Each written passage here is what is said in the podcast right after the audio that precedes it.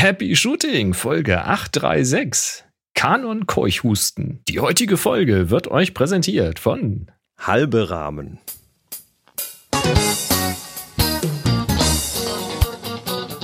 Hier ist eine weitere Ausgabe von Happy Shooting, der Fotopodcast. Moin Chris. Hast, hast du gehört, wir haben einen neuen Sponsor? Ja, habe ich gehört. Das, äh, da werden wir noch reden heute. Nur, nur halbe. Ja, aber es ist auch kein halber Machen Sponsor.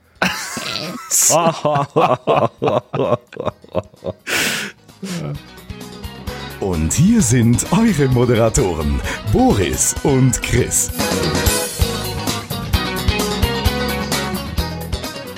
Ja, da werden wir nachher drauf kommen, warum das so heißt. Da bin ich ja, mir auch drauf wir. reingefallen. Ja, wir äh, sind wieder da. Ich, äh, ich, bin so, ich bin so halbwegs wieder hergestellt. Ich habe heute die sexy Stimme dabei. Mm, Barry White-mäßig. Hm? Also ich sollte, ich so, heu, heute sollte ich äh, irgendwelche Schallplatten einsingen. ja, ja. ähm, ich hatte tatsächlich, also ich hatte eine Erkältung. Es war in Anführungszeichen nur eine Erkältung, aber eine aus der Hölle. Also ich hatte seit was, sechs Jahren keine Erkältung mehr oder so. Mhm. Und natürlich gleich Covid getestet alles. Das hat aber fünf Tage lang nicht angeschlagen. Da habe ich irgendwann aufgehört. Naja, es war einfach eine Erkältung. Es aber die hat noch so andere Scheißviren. Also. Ja, aber mhm. jedes, Sta- jedes jeden Zustand, den man sich vorstellen kann, was man an einer Erkältung nicht will, äh, hat das Ding durchlaufen. Und jetzt Geil. bin ich so einigermaßen wieder auf dem Damm. Also war, da hat mich eine komplette Woche quasi ausgenockt. Ja. Ja, ist so. Das war nicht schön. Naja, also es geht weiter. Ja, Hauptsache es geht Happy aufwärts. Shooting ist wieder da. Und äh, ich werde schon, ich werde dich, ich werde diese, diese Sendung über wahrscheinlich öfter mal die Mute-Taste verwenden, um mir, um mir so nebenher lautstark irgendwelche Sachen abzusondern. ja. Na gut, und mein, meine übliche Flasche habe ich äh, durch eine, einen großen Humpen Tee ersetzt gerade. Sehr gut. Ah, naja. Ähm, Der Anteil an Whisky ist ungeklärt, aber ich sag dir nicht, wie viel da drin ist. Ähm, ja, äh, bevor wir heute in die Sendung rein, äh, rein einsteigen, ähm, habe ich hier noch ein kleines Statement, was jetzt am Wochenende so passiert ist in unserem Land. Das äh, hat, hat, hat, mir, hat mir gut getan und das ist, glaube ich, vielen so gegangen. Ich stimme zu. Ähm, und deshalb äh, würde würd ich hier gerne was verlesen. Ähm, was wir beide hier, äh, glaube ich, sehr deutlich unterschreiben können. Weil in den letzten Tagen hat Deutschland eine überwältigende Antwort gegen rechtext- rechtsextreme Kräfte, auch in Form der AfD, gesehen. Mit den Massendemonstrationen in Städten in ganz Deutschland, wo sich übers Wochenende weit über eine Million Menschen für Demokratie und gegen Rechtsextremismus äh, versammelt haben. Ist die Botschaft klar und deutlich? Die große Mehrheit der Deutschen steht fest gegen Extremismus und für die Werte der Demokratie und der Menschlichkeit. Und wir bei Happy Shooting positionieren uns ganz klar gegen die AfD und die rechtsextremen Kräfte. Diese Bewegungen und ihre Ideologien stehen im direkten Gegensatz zu unseren Werten von Gleichheit, von Toleranz und von den Menschenrechten. Jetzt ist die Zeit, in der Stillschweigen keine Option mehr ist. Wir rufen euch, unsere Hörerinnen und Hörer, auf, sich uns diesem Protest anzuschließen. Geht auf die Straße, beteiligt euch an friedlichen Demonstrationen und zeigt, dass Hass und Spaltung bei uns keinen Platz haben. Wir möchten für eine Welt eintreten, in der Vielfalt und Respekt die Grundpfeiler unserer Gemeinschaft bilden. Wir sind stolz darauf, Teil einer Gemeinschaft zu sein, die sich mutig gegen Ungerechtigkeit und für die Wahrung von Menschenwürde einsetzt. Gemeinsam können wir einen Unterschied machen und für eine bessere Zukunft für alle sorgen. Das kann ich so unterstreichen. Ich möchte noch ergänzen, dass es immer gute Gründe gibt, warum Leute nicht auf die Straße gehen können. Das kann auch Richtig. gesundheitliche, mentale Gründe und so weiter haben. Ähm, fühlt euch deswegen bitte nicht schlecht. Aber versucht auch in eurem privaten Umfeld jetzt nicht mehr zu schweigen. Also ich habe auch schon in Facebook-Gruppen gepostet zu diesem Thema und habe Antworten gegeben. Wenn jemand gesagt hat, das gehört hier nicht rein, habe ich gesagt, doch, ein Angriff auf unsere, auf unser aller Demokratie gehört hier rein und muss hier auch besprochen werden. Und ich werde auch nicht still sein, wenn ich irgendwo am Mittagstisch oder so irgendetwas in diese Richtung höre, sondern werde versuchen aufzuklären und auch dagegen zu reden. Ähm, ja. Das wäre mein Ministerwunsch. Traut euch einfach auch mal etwas dagegen zu sagen, wenn ihr da solche Ungerechtigkeiten hört. Richtig. Ja, was, was hier äh, parallel, was hier parallel dazu, ähm, speziell so im Mastodon-Umfeld, aber ich glaube auch auf anderen Social Media so ein bisschen passiert ist, ähm, fand ich auch interessant. Ähm, und das ist ein neues Meme, was sich da gerade entwickelt hat. Hast du, hast du die Antifa-Sticker gesehen? Also das war an, nicht zu übersehen. Ich dachte, W T F, an, was ist Antifa, der, der, der, der, äh, der Antifaschismus ist ja, ist ja aus, aus gewissen, aus Sicht gewisser Teile äh, ist das ja ein Schimpfwort. Aber es ist natürlich kein Schimpfwort. Es geht natürlich zurück auf hier äh, Weimarer Republik und so weiter. Und ähm, es geht diese, diese, diese, dieses Antifa-Logo mit den zwei Flaggen, mit der schwarzen, roten Flagge und mhm. äh, antifaschistische Aktion ähm, geht, geht äh, als Meme durch die durch die Social Media, unter anderem eben in Form von, naja, allen möglichen Dingen. Ne? Also da wird jetzt alles reingepackt, was irgendwie geht. Es wird jedes und Piktogramm genommen in schwarz und rot. Ich finde es... Und vor allen Dingen, es ist immer der Spruch nach dem Schema ähm, trotzdem da, ne? Und dann hm, hm, hm, Antifa. Also immer naja, das, rein, das hat ne? sich so ein bisschen jetzt um, um die Demos rum hat sich das irgendwie entwickelt. Ja. Und äh, anfangs dachte ich so, oh, das verwässert die Sache, aber mittlerweile denke ich, nee, das hilft, äh, das hilft dir bewusst, das Bewusstsein sein, dass gegen Faschismus zu sein die richtige Sache ist, ähm, auch in den Mainstream zu tragen. Mhm. Und ähm, gestern Abend meinte Moni so, hey, sollen wir da nicht auch mal, ne? So, und dann, dann, dann, dann haben wir einen absolut analogen Antifa-Sticker gemacht. Film vergessen, trotzdem da absolut analoge Antifa. Das. Weil wir sind natürlich auch Antifa. Es gibt tatsächlich so, so Generatoren, also Antifa-Sticker-Generator, der, ähm, na, da kannst du... Natürlich gibt es den, sonst würde das nicht so durch die Decke gehen. Ja. Äh, kannst, warte mal, was machen wir da hier? Ähm, äh, Happy Shooting Antifa? Ja, irgendein Spruch wird uns noch einfallen. Das, ja. äh, macht macht mal, macht mal in den Kommentaren bitte uns einen passenden Happy Shooting Spruch dazu. Naja, also ist auf jeden Fall, ist auf jeden Fall, ich, ich finde es ich find's herzerwärmend, was da gerade so passiert.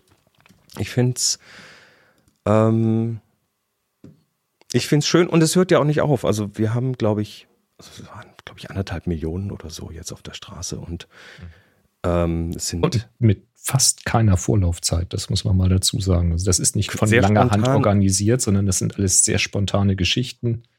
Und es äh, sind für die nächsten Tage und, und fürs nächste Wochenende nochmal, was weiß ich, fünfzig verschiedene Demos angekündigt schon. Und also es, es waren die ersten schon so groß geworden, dass sie abgebrochen werden mussten, weil die Sicherheit nicht mehr garantiert werden konnte.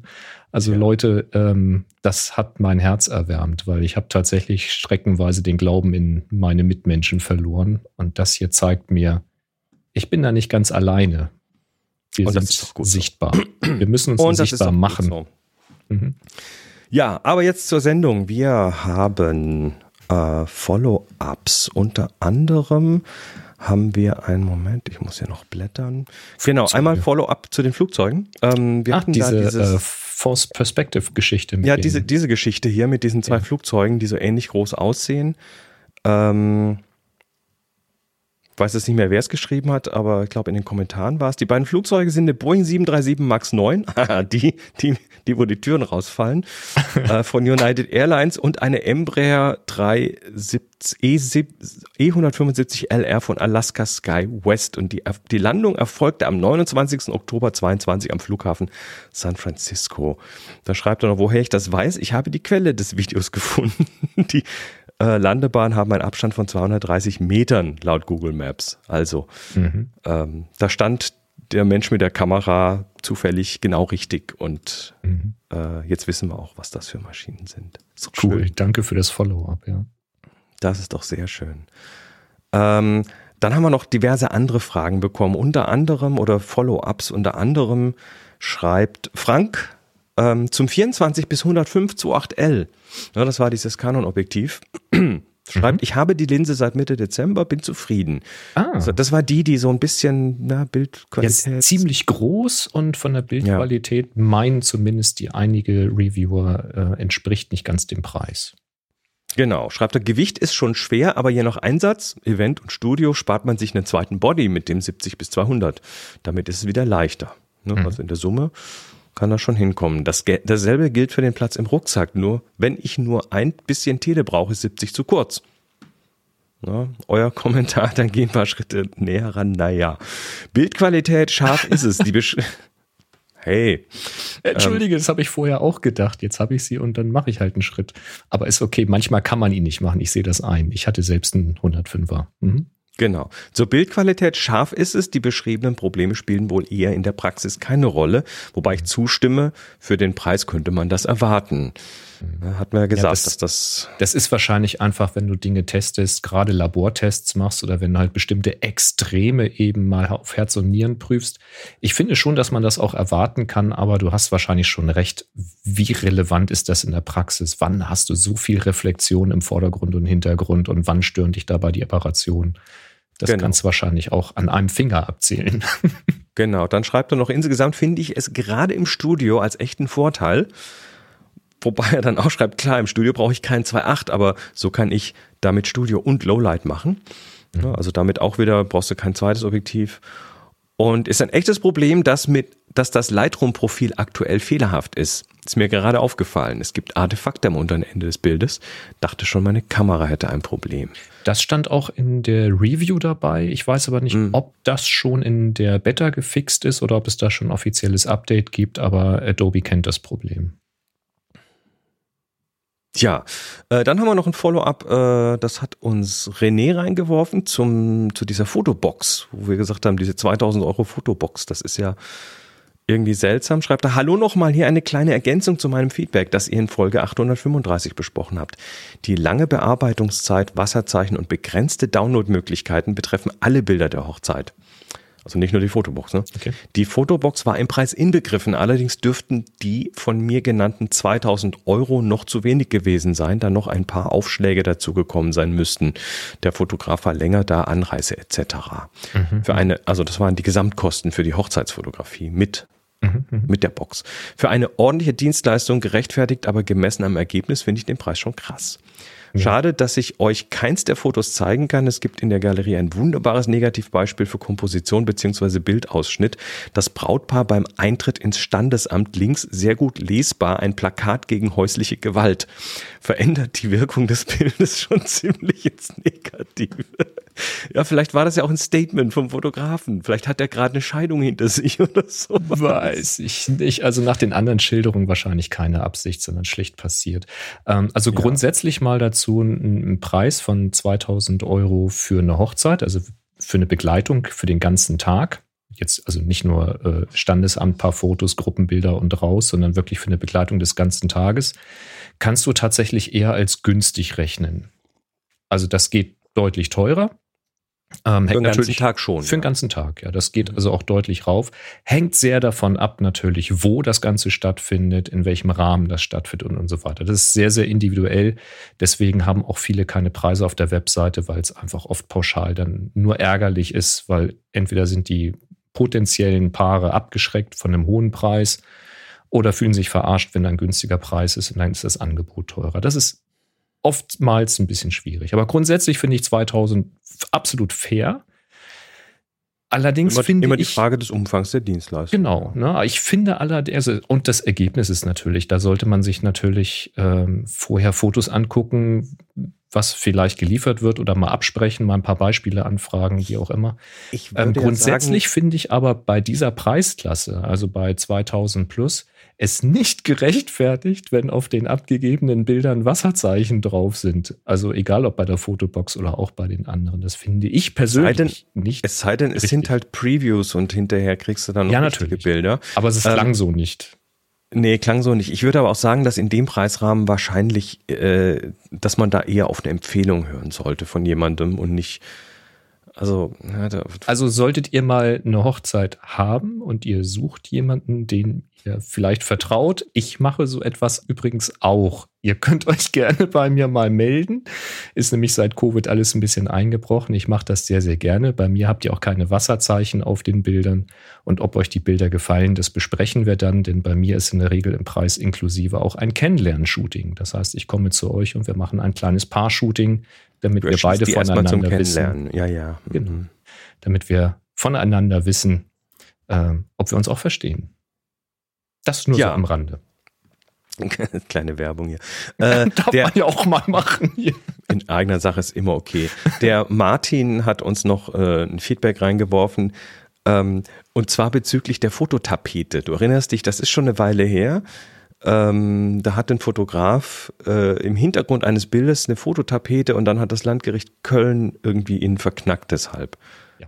Weil, weil das Urheberrechts und, ähm, und so weiter. Unerlaubte Vervielfältigung oder sowas. Der Martin schreibt dann, bin, bestimmt bin ich der Zwölfte, der den Link reinwirft, auch wenn ich es erst in neun Monaten hören werde, wegen Podcast-Stau im Player. Es gibt Leute, die, die nichts skippen. Ne? Ähm, ja. Dafür war ich... Finde ich gut. Ich bin da eiskalt. Was Aktuelles wird gehört. Dafür war bei mir erst vor vier Wochen die Aufregung in Happy Shooting wegen des Fotopapierurteils, Foto, Fototapetenurteils in, im Lautsprecher. Und prompt gibt's Grund, sich etwas zu entspannen. Er hat uns einen Link äh, zu Heise reingeworfen, den packen wir in die Shownotes. Und zwar äh, geht, geht es darin so ein bisschen um die uneinheitliche Rechtsprechung zum Ur- Urheberrecht von Fototapeten in Deutschland. Also das Kölner Gericht sagt, äh, dass das... Ähm, Foto einer Fototapete im Internet als Urheberrechtsverletzung gilt, Landgericht Köln. Ähm, geso- Habe ich dich jetzt, hab ich dich jetzt angesteckt? Digitale Ansteckung. Ja. Ähm, Stuttgart und Düsseldorf sagen, es ist keine Urheberrechtsverletzung in ähnlichen Fällen. Ne? Landgericht Stuttgart und Düsseldorf, Oberlandesgericht Düsseldorf auch. Ähm, das, die Kölner Entscheidung... Ähm, ja, egal. Also der Artikel ist dann ein bisschen rechtsnerdig. Ähm, mhm. Also lest euch da gerne mal rein. Das ist schon interessant, finde ich, was äh, ja, was da so... Erstaunlich, wie unterschiedlich das bewertet wird auf jeden Fall. Naja, und, und du kannst dir, glaube ich, den Gerichtsstand aussuchen bei solchen Sachen, wenn mhm. er nicht explizit vorgegeben ist. Das heißt, wenn du weißt, ah, das Kölner Landgericht entscheidet in solchen Sachen eher pro mhm. Business, mhm. dann äh, wirst du da natürlich eher dafür. Dahin gehen. Hamburg ist auch berühmt mhm. dafür, ja. Und dann, ja, sind die Chancen schon mal größer, weil die, weil die Richterinnen und Richter dort eher potenziell so in die Richtung argumentieren. Tja, mhm. das schwieriges Thema. Ist voll super. Recht haben, Recht bekommen. So, und dann haben wir von Dieter noch eine Frage gekriegt. Er schreibt, moin, mich würden mal übersichtshalber die Produktionskosten des Podcasts interessieren. Ich habe mir die Frage gestellt, als ich eben was spenden wollte, da ich seit Jahren zuhöre und viel gelernt habe, vielen Dank dafür, Bitte? habe ich mal geschaut, was ihr braucht. Dabei habe ich gesehen, dass auf Fonix zum Beispiel für elf Stunden Bearbeitung pro Monat, das sind zwei Stunden kostenlos und neun Stunden bezahlt, zehn Euro kostet. Das sollte doch für einen Monat reichen, oder? Oder habe ich das falsch verstanden? Ähm, können wir gleich beantworten. Also Happy Shooting, so ungefähr viermal im Monat. Äh, die Sendung ist ähm, inklusive Pre- und Post-Show und das wird komplett, nee, es wird geschnitten da reingeworfen. Also anderthalb bis zwei Stunden lang.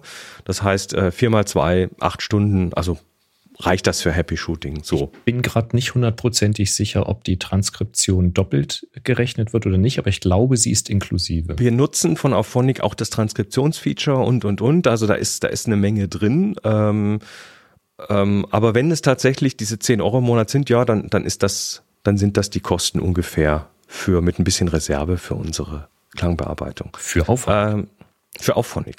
Schreibt dann weiter, da ich die einzelnen Inhalte und Schritte aber nicht kenne, möchte ich solche Behauptungen nicht aufstellen und frage lieber mal nach. Nicht falsch verstehen. Ich will keinen Rechenschaftsbericht oder eine Buchprüfung. Mich würde aber mal aufs Jahr gesehen sehr interessieren, welche Kosten anfallen. In diesem Sinne macht bitte weiter so. Dann lass ähm, uns doch mal eine Sitzung machen und den Vorstand entlasten. Genau. Also wir haben hier, wir haben hier keine, keinerlei Rechtsform. Also wir weder eine G B R noch sonst was. Wir sind einfach Happy Shooting. Mhm. Ähm, im, im Impressum stehe ich drin, der Chris Marquardt. Und ähm, ja, wenn Boris richtig Scheiße baut, dann bin ich presserechtlich wahrscheinlich auch irgendwie mit dran. Obwohl, wir sind kein journalistisches Erzeugnis. Wahrscheinlich. Ähm, ja. Gut. Ähm, wir haben auch keine Buchführung in dem Sinne, sondern es ist eigentlich die ganzen siebzehn Jahre, die wir das jetzt machen, immer so ja, so über den Daumen gegangen ungefähr. Und äh, wir haben beide für unsere Dinge separat investiert. Also sprich eigene Hardware zum Beispiel. Äh, ich b- bezahle die Servermiete, wobei die mittlerweile aus den Spenden äh, finanziert wird. Äh, es gibt einen Dom- Domainnamen, ne? happyshooting punkt de, mhm. der natürlich Geld kostet äh, im Jahr. Es gibt Podcast-File-Hosting, es gibt Auphonic, es gibt äh, Software-Lizenzen, die gekauft werden müssen. Das sind Kosten, die vielleicht jetzt nicht jedes Jahr anfallen, aber die man natürlich irgendwie man trotzdem abschreiben kann über die Jahre. Oder regelmäßig spendet. Also zum Beispiel Reaper verwenden wir. Die eine oder andere weiß das und ihr wisst das. Ähm, mhm. Reaper kann man kostenlos benutzen, aber es ja, steht aber auch dabei, wenn es kommerziell genutzt wird, dann soll man es kaufen. Und das haben wir selbstverständlich getan. Ich habe die kommerzielle Lizenz Echt natürlich. Ja. Ähm, ist ganz klar, weil wir natürlich hier mit, mit, ähm, mit Sponsoren zum Beispiel auch Geld verdienen. Ne? Exakt. Ähm, Hardware, Rechner. Ich habe hier einen neuen Rechner gekauft. Der ist so ausgefallen, wie er ausgefallen ist, unter anderem, weil ich damit hier streame und so weiter. Du kannst nicht immer jedes Ding kleinteilig exakt aufs halbe Prozent genau zuordnen, aber so eine Schätzung machen, sagen, wie viel Prozent davon geht jetzt in, in sowas wie Happy Shooting rein zum Beispiel. Ähm, wir haben Lichter, ne? Diese, dieses große Licht, was ich hier habe, das habe ich äh, für Happy Shooting gekauft. Ich habe drei. Ähm, das sind Stative, ja. Also ich habe eins, zwei, drei, ich habe auch drei Lichter hier. Ähm, das Ding verbraucht Strom, wir haben Internetkosten. Ne? Also das, dass ich hier die Gigabit-Leitung habe, ist zwar zum einen schon, es macht Spaß, aber zum anderen natürlich auch ein Stück weit dem Streaming geschuldet, dass hier ordentlich was rein und raus geht. Ähm, wir haben Arbeitszeit, die wir hier ähm, erbringen. Und das ist nicht nur die Sendung, sondern das ist im Vorfeld. Eigentlich die ganze Woche über, hier mal fünf Minuten, da mal zehn Minuten, da mal was aufbereiten, recherchieren, da mal Follow-up was recherchieren, recherchieren. Ähm, ähm, Fotowettbewerbe äh, zusammenbasteln und auswerten äh, und so weiter und so Sponsoren weiter. Sponsoren finden, Gespräche mit Sponsoren, Vorbereitungen. Also wir hätten jetzt zum Beispiel keinen neuen Sponsor, wenn, wenn, wenn da nicht ähm, da sind ein paar Stunden reingegangen. Einige Stunden reingeflossen mhm. sind. Äh, In der Akquise, in, also, in Gespräche. Das ist jetzt auch nicht böse in, gemeint oder so. Wir nö, machen nö. das total gerne. Also es macht uns ja auch Spaß. Aber die Zeit ist halt dann trotzdem nicht für was genau. anderes zur Verfügung. Wenn man das richtig kaufmännisch rechnen würde, müsste man ja auch noch Raummiete mit reinrechnen, mhm. anteilig. Weil schließlich wird hier, ja, müssen wir ja irgendwo, dürfen wir irgendwo, müssen wir irgendwo ein Dach über dem Kopf haben und nicht frieren, während wir hier podcasten und vorbereiten und so weiter. Das geht halt und anteilig. Also zumindest bei mir ist es ja so, dass äh, den Studioraum hier habe ich natürlich sowieso. Und da werden natürlich also auch mindestens noch ein anderer Podcast produziert. Hm. Ähm, aber nichtsdestotrotz anteilig ist hier schon Raum für Happy Shooting. Ne? Richtig. Ähm, ja, und äh, dann, dann kann man da mal so ein bisschen Kosten abschätzen. Der größte Anteil. Ich, ich habe mal, ich habe mir mal den Spaß gemacht und habe mal eine Arbeitszeit rausgerechnet mhm. und die mal äh, für diese Arbeitszeit mal den deutschen Mindestlohn angesetzt. Mindestlohn mhm. sind zwölf Euro irgendwas äh, in der Stunde. Mhm. Der ist so festgelegt. Mhm. Und wenn ich da unsere Zeit, die wir hier so beide reinstecken, ähm, zusammenrechne mit diesen zwölf Euro übers Jahr, dann kommen wir auf fünftausendzweihundertvierundsiebzig Euro Arbeitszeit im Jahr. Ähm, wenn man das andere noch so dazu, dazu rechnet, wie gesagt, über den Daumen, aber das kommt ungefähr hin, würde ich sagen, sind die gesamten, die geschätzten Gesamtkosten für Happy Shooting, die wir haben im Jahr, um die neuntausend Euro, sogar ein bisschen drüber. Ja, ähm, ja. Die Spenden letztes Jahr waren achtzehnhundert Euro. Das heißt, wenn wir, äh, wenn wir das kostendeckend machen wollen, wo wir noch nichts dran verdient haben, dann machen wir, dann, dann müssen wir den Betrag, den wir über Sponsoren decken müssten, äh, liegt im Jahr bei um die siebentausendzweihundert Euro. Das ist so eine Hausnummer ungefähr. Wenn wir ein bisschen was verdienen wollen, also sagen wir mal, jeder von uns möchte pro Sendung hundert Euro äh, verdient haben, so als kleine Belohnung, dass wir uns hier reinhängen, äh, dann müssten wir äh, quasi neben den Hörerspenden äh, über Sponsoren über neuntausendfünfhundert einnehmen. Wenn wir jeder zweihundert pro Sendung verdienen wollten, dann äh, wären es zwölftausend im Jahr, die man zusätzlich zu den Hörerspenden noch per, per, per Sponsoren irgendwie dazu äh, bekommen wollte. Also äh, ist mir selber so ein bisschen, ich hab, saß da davor und sagte, Design, also Spreadsheet, und dann dachte ich, wollen wir hier nochmal gucken, da nochmal gucken. Und ich habe noch nee, gesagt, wir wollen das plausibel. Nicht so genau wissen. Das ist alles sehr plausibel, also die habe ich mir auch ein paar Stunden Zeit für genommen. Ne? Das ja. ist alles sehr plausibel und ähm, das heißt, äh, und es gab Jahre zwischendurch, wo wir tatsächlich äh, über Sponsoren dann mhm. auch diese Kosten so weit decken konnten, dass wir selber sogar ein bisschen was dran verdient haben. Mhm. Das sind keine Riesenreichtümer, aber ähm, es, es war so, no, okay, so kann es weitergehen, aber ähm, es gab durchaus auch Jahre, vor allem am Anfang, und jetzt seit, seit unsere Sponsoren halt, äh, seit es halt schwieriger geworden ist mit den Sponsoren, wo wir aus der eigenen Tasche drauflegen, wo wir dafür bezahlen, dass wir Happy Shooting machen. Also wo wir jetzt halt wieder in dem Modus sind, wo man die Milchmädchenrechnung anwirft und sagt, naja, wir würden es ja sowieso aufnehmen. Da kannst du ja die Arbeitszeit eigentlich nicht rechnen. Aber wie gesagt, es ist halt schon eigentlich Wenn man es kaufmännisch rechnen würde. Wenn du es ne, kaufmännisch rechnest, es könnte, also wenn ich Klinken putzen gehen würde und würde mehr fotografieren und mehr Fotoaufträge an Land schaffen, dann könnte ich am Dienstagabend ja auch irgendwo eine Veranstaltung fotografieren. So, das mache ich halt nicht, sondern ich nehme stattdessen derzeit nichts Stunde anderes auf. Tun. Eine Stunde, so eine Stunde die weg ist, ist weg. Ganz einfach. Genau. Du hast äh, x Stunden, da musst du noch Schlaf abziehen. Und ich könnte mich um die Buchhaltung kümmern, mache ich halt auch nicht. Genau. Ich meine, ich nehme lieber Happy Shooting auf, als mich um die Buchhaltung zu kümmern. Aber kaufmännisch macht ja auch mehr Spaß. Ist das, äh, muss man das schon so rechnen, ja. Ja, ja, also das ist, äh, eigentlich müssten wir hier von der Business-Seite her mehr tun, mhm. aber ja, habe ich auch keinen, also, komm, also so, solltet ihr Sponsoren wissen, ne, die, die, die ihr persönlich kennt, dann schleppt die mal an, ne, das, wir müssen jetzt mal die Community hier ein bisschen einspannen, mhm. das äh, da irgendwie so, so, so, naja. Ja, egal. Also ähm, Auphonic ist halt nur die Spitze des Eisberges. Das ja, ja, ist halt das ist ein die, Dienst, die, die den kleinste wir bezahlen. Spitze des Eisbergs. Und äh, das hilft uns wirklich, wenn ihr uns da Zeiten spendet oder sowas. Das ist also immer sehr gerne gesehen natürlich, weil es dann Kosten sind, die wir dann nicht direkt haben. Ähm, aber jetzt wisst ihr es. Ja. Wir freuen uns wirklich ohne Scheiß über jede Unterstützung. Jetzt noch mehr, nachdem ich das mal durchgerechnet habe. Genau. Und wir sind aktuell nicht in der Gewinnzone. Also nee. Alles gut. Ja, aber ähm, wir machen das natürlich trotzdem weiter, bis... Bis ihr uns nicht mehr hören wollt. So. Genau. Gut, äh, kommen wir zu den News. Wir haben noch ein paar News-Einträge. Äh, ja, ähm, mach mal. Heise, Heise Foto-News, da kommen in letzter Zeit auch mal ganz interessante ah, Sachen. Gesammelte Werke. Hm. Ähm, die, die, die haben hier ähm, ja, die Foto-News der Woche drei, zwanzig vierundzwanzig. Mhm. Und äh, da greifen sie so ein paar Themen auf, die wir auch aufgegriffen haben schon. Ne? Die, die R eins soll bald kommen, die Gerücht wird gerüchtet, und dass Nikon zusätzlich zu dem, zu dem äh, Fotozertifikat, was die Kameras machen sollen, noch ihr eigenes Echtheitssiegel oben drauf packt. Ähm, das, äh, das fand ich das Spannendste hier aus den Themen, weil, gut, da haben wir auch schon drüber geredet, aber das sieht tatsächlich so aus. Also ja, Nikon ähm, wird ein eigenes Layer an, an, ich sag mal, Beweiskraft, dass das ein Foto ist und kein K I-Bild, nochmal oben drauf setzen.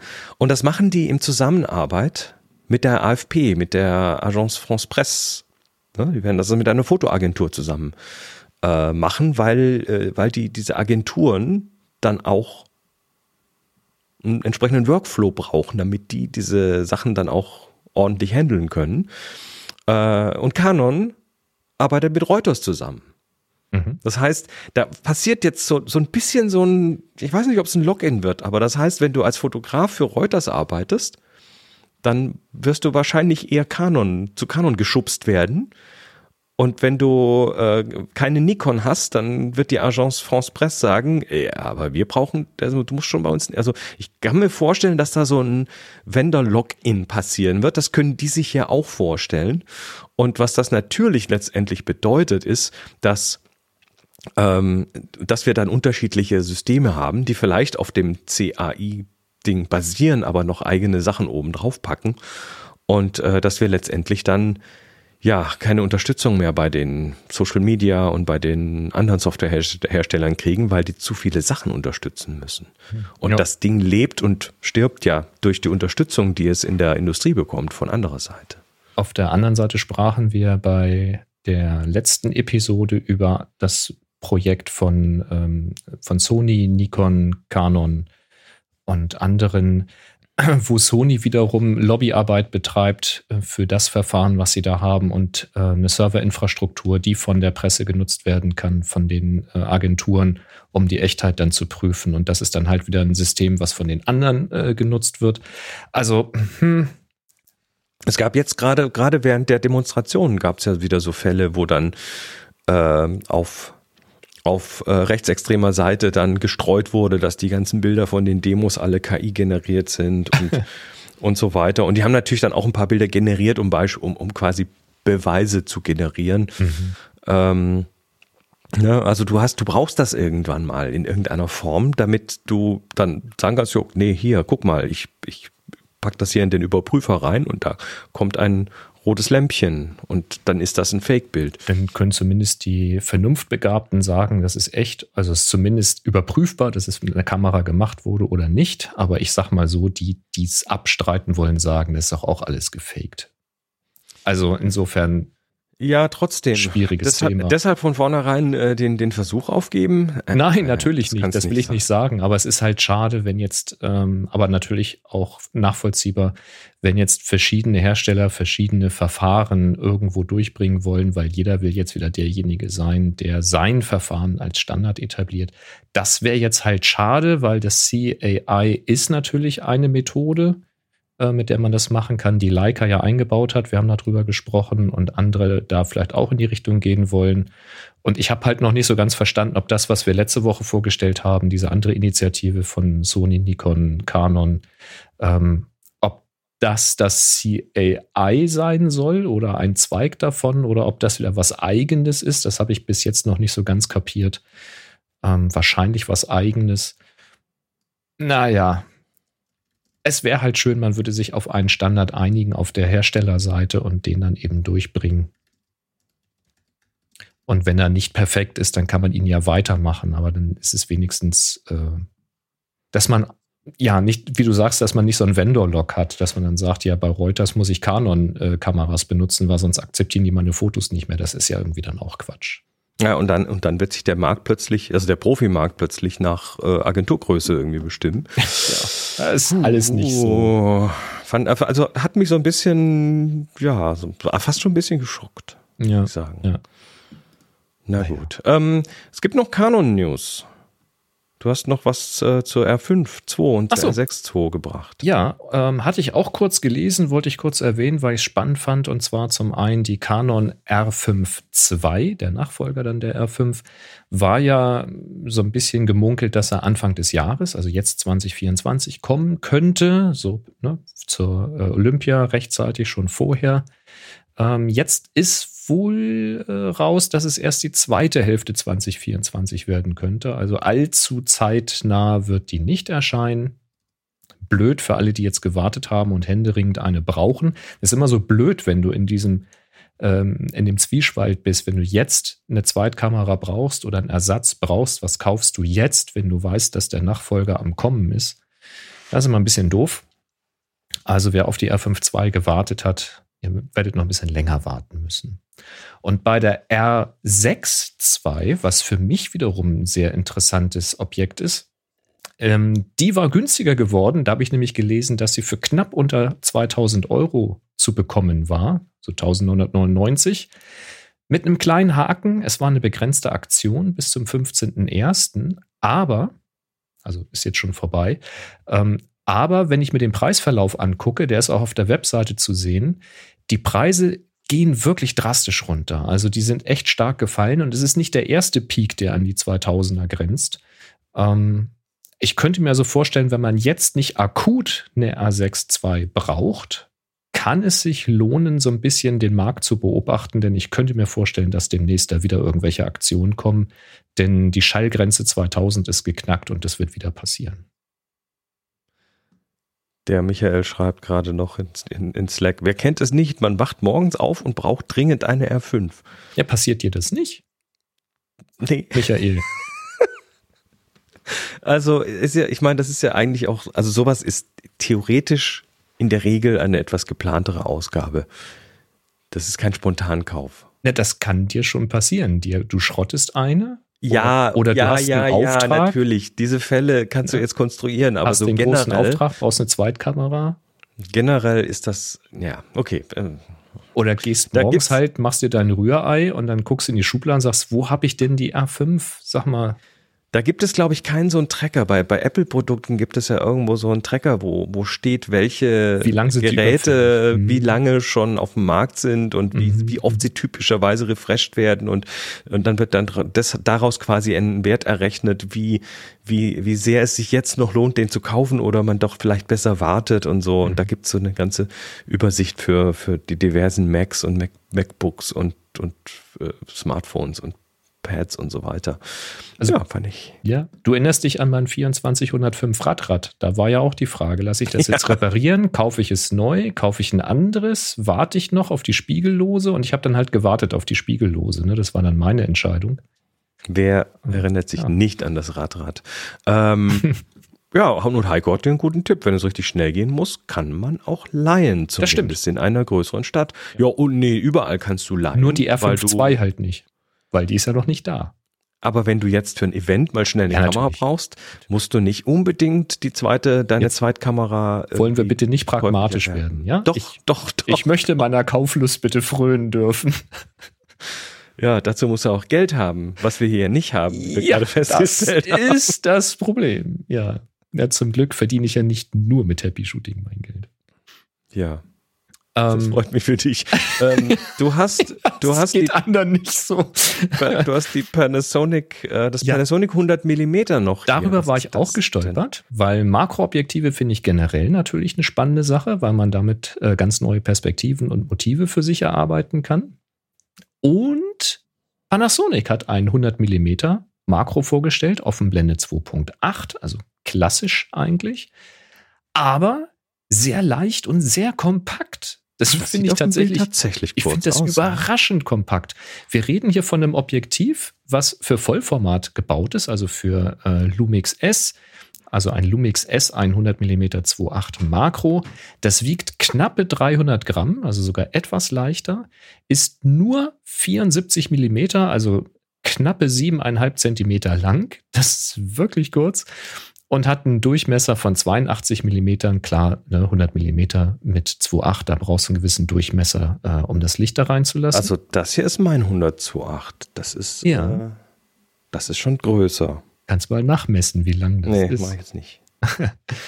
Ja, also für Vollformat gerechnet, zum Beispiel für die Panasonic S fünf zwei, ähm, da passt das Ganze drauf. Und es gibt auf der Webseite eine schöne Vergleichsgrafik.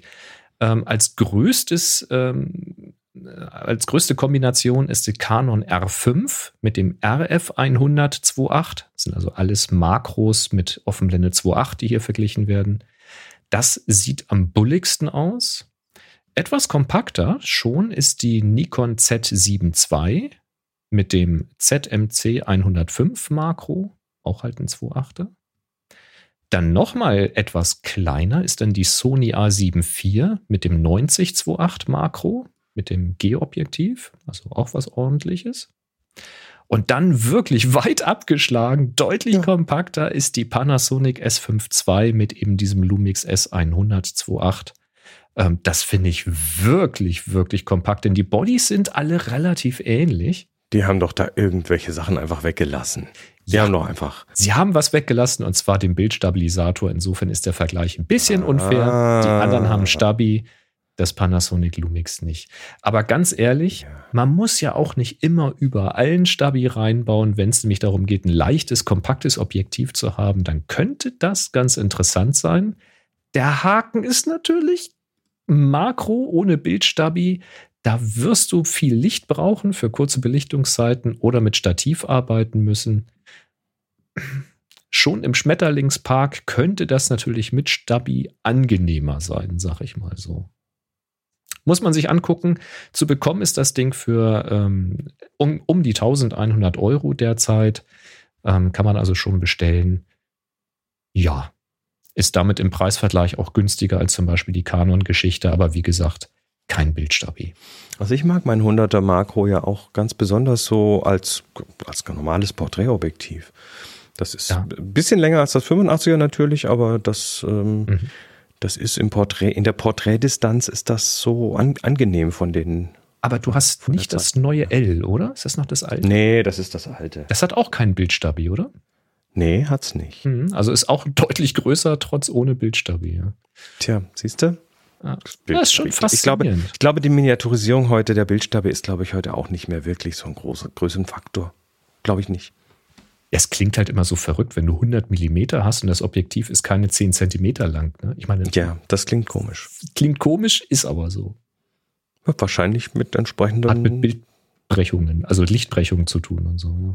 Da sind zwei Prismen drin, die das Bild so zweimal um die Ecke... Quer, ja, einmal wahrscheinlich quer ist und wieder zurück. Weißt du, so, so, so, so Doppel, Doppelperiskop-Makro oder sowas. Ja, genau. Ah, gut. Sehr geil. Tja. Ja gut, ich darf mal wieder auf diesen Knopf drücken hier. Ja, du darfst. Happy Shooting, der Fotopodcast. Werbung. Ja, wie, wie, wie steigen wir hier ein? Also, ähm, herzlich willkommen steigen wir ein. Herzlich willkommen, herzlich, Halbe Rahmen. Herzlich willkommen, Halbe Rahmen. Wir, also, also ich, ich, ich muss kurz die Geschichte erzählen, wie wir da jetzt überhaupt an diesen Sponsor gekommen sind, weil du hast dir einen Rahmen bestellt. Oh, soll ich? Bilderrahmen. Nicht zu lange bitte, aber du hast dir den Rahmen bestellt und dann, äh, und dann hattest du plötzlich mir so mehrmals die Ohren abgekaut, ja, wie geil diese Rahmen sind. Ja. Und dann sind wir auf die zugegangen und haben gesagt, euch wollen wir als Sponsor haben. äh, und dann habe ich mir einen Rahmen bestellt, um äh, jetzt unseren, unseren Fotobuchpreis zu rahmen. Ne? Das ist eine schöne Urkunde, die muss gerahmt werden und so. Und dann habe ich es auch verstanden. Mhm. Ja, das so Ganze fing an auf dem, äh, auf dem letzten Klostergeister-Workshop. Du erinnerst dich, da haben wir ja... Ähm viel gedruckt. Ne? Der Jürgen hatte da den umgerüsteten Schwarz-Weiß-Drucker und die haben sehr, sehr geniale Porträts gemacht und wir haben gesprochen über seine Ausstellungen, die er gemacht hat. Und ich habe auch gesagt, ja, ich will jetzt zu Hause ja auch, wir wollen das Wohnzimmer renovieren und Bilder aufhängen. Und dann hatte Jürgen gesagt, ja, kennst du halbe Rahmen? Und dann habe ich gesagt, nee, aber ich brauche ja ganze Rahmen. Ja, ich glaube, den Witz hören die, hören ja, die mehrmals am Tag. Haben, nee, aber das ist halt Ich, es hat bei mir wirklich lange gedauert, bis ich gerafft habe, dass das Ding nicht halbe Rahmen heißt wegen der Technik, die da verwendet wird, sondern es ist der Name. Also ja, der Besitzer heißt, also die Familie heißt Halbe. Ähm, und dann habe ich halt mir halt einen Musterrahmen bestellt, war überzeugt, habe mir einen Großrahmen bestellt, war noch mehr überzeugt. Und dann habe ich meine Begeisterung mit Fotos kundgetan äh, und habe Halbe gefragt, ob sie denn nicht Lust haben, hier ähm, mitzumachen. Und so kam das Gespräch zustande. Und ich bin sehr, genau. sehr glücklich, dass das geklappt hat. Also, warum halbe Rahmen? Warum, warum sind wir so begeistert? Ähm, ich ich, ich gehe mal einen Schritt zurück. Moni und ich haben für, für diverse Ausstellungen Bilder gerahmt. Und das waren so diese klassischen Rahmen, die man so kennt. Man, man legt den Rahmen auf den Bauch, macht den von hinten auf, da sind so komische Klammern dran und dann kriegt man da, macht man irgendwie das Bild rein, dann macht man einen Deckel drauf, dann macht man die Klammern rein, dann dreht man es um und dann sieht man, oh, hier ist noch ein Staub und dann muss man es wieder aufmachen und mit dem Staubsauger und so weiter. Also es war, es war eine echt mühsame Geschichte, mhm. irgendwie mal hier so, so zehn Bilder zu rahmen oder fünfzehn. Und ähm, halbe Rahmen hat ein komplett neues und anderes Prinzip. Na, neu ist das nicht, aber ich sag mal, mir war das neu. Ich kannte das vorher nicht. Und zwar haben die ein Magnetprinzip. Die haben eine Magnetrahmentechnologie. Du, ähm, du hast den Rahmen quasi auf dem Tisch liegen und Gesicht nach oben. Gesicht nach oben, Glas nach oben und dann äh, kannst du den Rahmen so einfach so runterziehen, der ist magnetisch festgehalten, hast also Zugang von vorne, nimmst das Glas raus, nimmst das Passepartout raus, legst dein Bild rein, legst das Passepartout rein, das Glas wieder oben drauf und schiebst den Rahmen wieder drauf. Und dann macht es genau. Klick und dann ist der magnetisch wieder festgehalten. Das dauert, ich sag mal, zwanzig Sekunden ist schon lang, oder? Ja, also, also das geht jetzt, wirklich es ist, schnell. Es ist Sacken schnell, wenn du, du, musst, wenn du, du das du Ding machst. Du machst die Finger nicht blutig mit irgendwelchen Klammern oder tust dir nicht weh. Eben. David, äh, David sagt, in den Rahmen habe ich sa- und sammle ich Saal-Digital-Poster und wechsle durch. Das ist einer der Anwendungszwecke für diese Rahmen. Die sind gebaut wie kleine, äh, wie, wie so kleine Tanks. Ne? Die sind, mhm. die sind hyperstabil, die Dinger. Und da mal schnell was durchzuwechseln, neues Bild reinzumachen, ist quasi keine Arbeit. Ne? Da musst du, musst du nichts tun. Einfach einmal aufmachen, rein, raus, rein, fertig. Ähm, du hast diesen Zugang von vorne, ähm, du kriegst verschiedene Materialien, Holz, verschiedene äh, Hölzer, verschiedene ähm, Farbvarianten auf Alu zum Beispiel. Mhm. Die machen Anfertigung, Maßanfertigungen von, von dreizehn auf dreizehn Zentimeter bis zwei mal drei Meter, mhm. wenn man das möchte. Da hören dann bei denen quasi die Maschinen auf, da geht nichts mehr rein. Ähm, und äh, diese Rahmen werden individuell hergestellt im Westerwald. Die machen das also auf Zuruf quasi. Genau. Produktion hier in Deutschland, und sie haben kein Lager. Das heißt, wenn man dort einen Rahmen bestellt, wird er gebaut. Dann wird der gebaut, individuell. Richtig, äh, der wird gebaut. Wir werden jetzt die nächsten äh, Wochen, ich mache mal hier kurz so, das sieht man auf dem Video kurz, wie das geht mit den Rahmen. Ähm, wir machen, wir werden in den nächsten Wochen mal so ein bisschen äh, die Firma und deren Rahmen ein bisschen besser vorstellen. Ähm, die sind also... Die, die, diese, diese Rahmen sind kein Vergleich, was äh, mit, mit den, naja, ich sag mal, mit den Klemmerchenrahmen, die man so kennt. Ähm, und äh, wir werden so ein bisschen Produktreihe Classic und Distance vorstellen. Das sind unterschiedliche Sachen, die arbeiten auch mit vielen Museen zusammen. Also sehr hochwertige Geschichten, die dann auch äh, bei Museen, ja, in Museen hängen mit entsprechender Auswahl an Gläsern, nicht nur Materialien, sondern auch Gläsern. Ähm, es gibt Passepartouts, die man dort machen lassen kann. Da gibt es auch Gestaltungsoptionen, und zwar zu, individuell zugeschnitten mit einem sehr hübschen Konfigurator mit verschiedenen Farben, Dicken, ähm, verschiedene Gläser eben, Standard Weißglas, Museumsglas, Entspiegelungsoptionen und so weiter. Also die, diese Rahmen haben, äh, ja, ich, ich habe so das Gefühl, dass wenn ich mir einmal so einen Rahmen gekauft habe, dass ich mir dann nie wieder einen Rahmen kaufen muss. Das ist genau der, der wird Punkt. Mich, der wird mich überleben. Das ist wirklich... Und das ist auch tatsächlich wahr. Der Plan, den ich persönlich habe. Also wie gesagt, wir haben das Wohnzimmer jetzt renoviert, und da, das ist jetzt ein bisschen geradliniger und aufgeräumter. Und da möchte ich ein paar von diesen Rahmen haben. Ähm, zwei habe ich schon, äh, eigentlich drei, aber zwei Holzrahmen. Und in dem Stil werde ich sicherlich noch mehrere bestellen, in den Größen, wie wir sie brauchen. Und dann sind die das. Und das sind dann die Rahmen, wo ich dann auch wirklich mal sagen kann, okay, und jetzt haben wir hier Saisonbilder von unserem Pferd oder Saisonbilder vom Urlaub, und dann kann Zum ich die Beispiel. Auch austauschen, weil in die anderen Rahmen, ganz ehrlich, ich habe mir das so oft vorgenommen, da mal andere Bilder reinzumachen. Ich habe es dann doch nicht gemacht. Ich zeige dir mal ganz kurz, also ich bin ja immer noch ganz hin und weg, also ich habe ja. die, ich hab, ich hab diesen Rahmen bestellt, mhm. und dann kam der an so ein bisschen wie so ein, wie so ein, wie als ob das hier Fort Knox wäre und das irgendwie so ein Geldtransport wäre. Also die Verpackung ähm, ist der absolute Wahnsinn, das, äh, das ist dann innen auch nochmal super verpackt, wie gesagt, Maßzuschnitt für mich. Ja, also Karton gut gepolstert. Ich, genau, Karton gut, aber ich habe mir dann ganz schlichten genommen, also weiß. Ähm, hm, die sind auch, die sind Hast auch du so Holz die sind, oder Alu genommen? Das ist Alu. Hm. Die sind zeitlos, völlig zeitlos, ähm, die, die, die, die passen einfach da rein. Ähm, ja, dann kommt das mit dem entsprechend zugeschnittenen Passepartout, hm? und äh, dann nimmst du halt den Rahmen ab. Und das Schöne ist an der Ecke von diesen, also das ist so ein, das ist so ein Stahlprofil da unten drin, glaube ich. Ich glaube, es ist Stahl. Ähm, hast du an der Ecke so einen, so einen Eingriff, wo du einfach, also du, du musst da nichts primeln, sondern du nimmst einfach das Glas raus, weil du es rausnehmen kannst, weil du da an der Ecke so einen Zugriff hast mhm. drauf. Nimmst es raus, nimmst das Passepartout raus, äh, legst das, äh, das Bild oder in diesem Fall die Urkunde drauf, legst das Passepartout drauf, machst das Glas drauf, schiebst den Rahmen wieder drauf und fertig. Und dann ist es fixiert, weil das wirklich alles auf jetzt Mühe passt. Jetzt, jetzt hast du, jetzt hast du einen Rahmen, der äh, hinten noch irgendwie, ne, normalerweise so eine komische Löcher hat für irgendwelche Fäden und sonst was zum Dranhängen. Äh, hier hast du ähm, wirklich präzise, genau geformte Äh, Löcher. Du kannst entweder mittig aufhängen, und zwar an, an, auf allen vier Seiten, oder du kannst ähm, natürlich auch mit Haken an irgendwelche Museumsschienen und so weiter das ranhängen, also Fadensysteme. Ähm, die Ecken von diesem Rahmen hinten, die der Wand zugeordnet, äh, zu, zugewandten Seiten, da sind so kleine Filzgleiter drauf. Und die sind als Abstandshalter hinterm Bild und das ist Wollfilz. Das ist nicht Industriefilz aus Plaste, sondern das ist Schafwolle. Mhm. Ähm, und die sorgen dafür, dass das Bild hinten noch so einen kleinen Abstand von der Wand hat, dass das nicht an der Wand reibt irgendwie und dafür leicht dann an der, an der Tapete Spuren hinterlässt. Und auch, damit ähm, es nicht schräg hängt, sondern gerade an der Wand ist und so. Und das, und das Bild ist damit auch ordentlich hinterlüftet. Ne? Da kann sich ja dann auch, wenn das eine Außenwand ist, irgendwie dann kein Schimmel bilden und so weiter.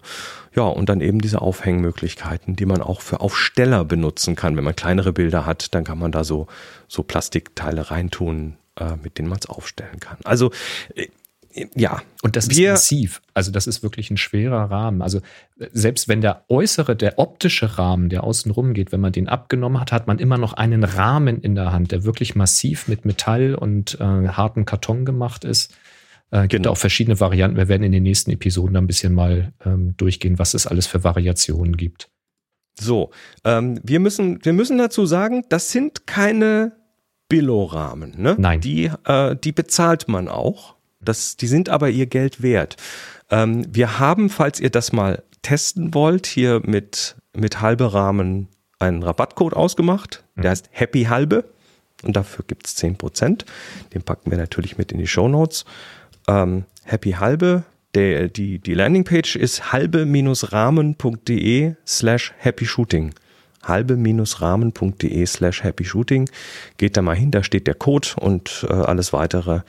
Und äh, dann könnt ihr von dort, das zeigen wir euch dann in einer der nächsten Sendungen mal, äh, den Rahmen konfigurieren, Glas auswählen, die entsprechenden Passpartouts auswählen und so weiter. Können wir mal exemplarisch dann machen. Was genau. ich an dieser Stelle ganz dringend empfehlen möchte, ist, wenn ihr mal auf die Seite geht und habt euch ein bisschen umgeschaut und ihr wisst noch nicht genau, was ihr machen wollt, weil es ist gerade bei den größeren Rahmen dann durchaus auch ein kleiner Invest. Ähm, sucht mal über das Suchfeld nach Muster und dann findet ihr äh, einen Musterrahmen. Ich glaube, der ist einundzwanzig mal einundzwanzig Zentimeter. Ihr findet Mustergläser und so weiter und so fort. Und wenn ihr sagt, euch interessiert Alu oder äh, Holz, dann lasst euch mal den Musterrahmen als Quadrat zukommen lassen. Den kriegt ihr für knapp unter zehn Euro und dann eben nochmal abzüglich zehn Prozent jetzt mit dem Gutscheincode. Und den kann man natürlich auch für was verwenden. Das den könnt ihr selbstverständlich oder, oder? verwenden. Das ist ein ganz offizieller Rahmen. Und ähm, da ist ein Weißglas dabei, wenn euch das erstmal reicht. Ansonsten bestellt ihr euch noch Mustergläser dazu, wenn ihr mal die Entspiegelung testen wollt in euren Räumlichkeiten. Das ist ganz wichtig. Da werden wir in den nächsten Episoden dazu kommen.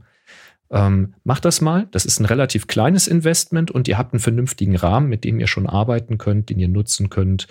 Ähm, so habe ich das auch gemacht und damit war meine Begeisterung dann auch entfacht. Da müsste man auch zehn Prozent mit dem Rabatt drauf kriegen. Ich gehe jetzt davon aus, ja. Gehen wir davon aus, oder? Mhm. Weißglas, ne? Wir werden noch, eine, also wir, wir, wir werden, werden die, nächsten, alles die nächsten paar Wochen werden wir das mal äh, erklären, was das alles ist und äh, warum das gut ist und warum wir, äh, was wir davon selber verwenden und so weiter. Ähm, Halbe Rahmen, vielen Dank für die Unterstützung. Es ist äh, klasse, dass wir euch hier als Sponsor haben dürfen, weil oh ja, ja das, das kommt gut, es macht Spaß, es äh, ist ein Produkt, hinter dem wir komplett stehen. Mhm. Und ähm, ja, nächsten paar Wochen werden wir da ein bisschen mehr drüber erzählen. So ist das. Und solltet ihr da draußen Fragen haben zu den Rahmen, äh, schickt sie uns gerne über happyshooting.de slash hi. Mhm. Ähm, werden wir dann in den nächsten Folgen entsprechend beantworten können. Genau. Wir äh, weisen nochmal darauf hin, happy, äh, halbe-rahmen.de slash happy shooting ist die Landingpage und der zehn Prozent Code ist happy halbe. Und wir sagen herzlichen Dank für die Unterstützung. Dankeschön. Ach, ach, das ist, das ist, das passt, das passt gut. So. Lass mal weiter gucken. Ah, Nightshade. Hast du mal von Nightshade gehört? Ich glaube nicht, aber wahrscheinlich, wenn du mir jetzt erzählst, worum, geht, worum es geht, dann habe ich wahrscheinlich das Konzept schon mal gehört. Aber erzähl dann mal. Also, es gibt, ähm, es gibt äh, die Problematik, dass Bildergeneratoren ihre Trainingsdaten aus dem Web beziehen mhm. und diese dann fürs Trainieren benutzen. Das sind ganz speziell Bilder, die, ähm, die auch irgendwelche Beschreibungen und irgendwelche Tags haben und so weiter, weil das ist ja im Prinzip genau das, was diese Bilder Generatoren brauchen für ihr Training. Sie brauchen Bilder und sie brauchen eine Beschreibung, was ist denn auf dem Bild drauf. Mhm. Ähm, und äh, das finden viele Leute nicht so toll, die diese Bilder machen. Das Problem ist, diese äh, Inhaltsbesitzer, ne, und Besitzerinnen, die können ihre Werke nicht so richtig schützen. Es gibt zwar Opt-out-Listen, kannst dich eintragen, kannst sagen, hier sind die Links zu den Bildern, die bitte nicht und so. Mhm. Ähm, die ist nicht verifizierbar, ob die dann, oder schlecht verifizierbar, ob die wirklich dann ignoriert werden. Mhm. Es ist nicht verbindlich. Nightshade ist jetzt ein Tool, das kommt von der Uni, Uni Chicago. Ähm, das ist ein Tool, was die Bilder vergiftet. Also es erzeugt, es macht mit den Bildern was, damit die dann fürs Training nicht mehr so sinnvoll sind. Also es, es erzeugt vergiftete Daten und baut die in die Bilder ein. Und das sorgt dann letztendlich bei genügend Trainingmaterial, was so vergiftet wurde, zu unvorhersehbarem Verhalten bei den K I-Modellen. Also ja. Ein Beispiel ist das mit der Kuh in der Handtasche. Da hast du ein Foto, da siehst du eine Kuh drauf und dann hast du ähm, aber die, diese Nightshade-Daten, die äh, suggerieren dann, ohne dass man, also man sieht es eigentlich nicht. Das Bild wird zwar visuell verändert, aber kaum. Es ist wie so ein, ähm, wie dieses digitale Wasserzeichen. Ja, ja, dann werden wir gleich noch drüber, dann werden wir gleich mhm. noch ein bisschen ins Detail gehen. Auf jeden Fall wird dann quasi äh, eine, eine Handtasche da irgendwie drauf projiziert sozusagen von Nightshade und mhm. äh, auch im Tag steht dann irgendwie noch Handbag drin. Und äh, wenn genügend Bilder von Kühen diese Handtasche verwenden, dann wird das Modell beim Generieren quasi, da hat die Kuh plötzlich einen Henkel und irgendwelche Taschen an es der Seite. Dinge, oder so. Ja, es passieren Dinge, ne? Mhm. Also das Ziel ist äh, die eigentlich letztendlich die Erhöhung der Kosten fürs Training mit unli- unlizenzierten Daten.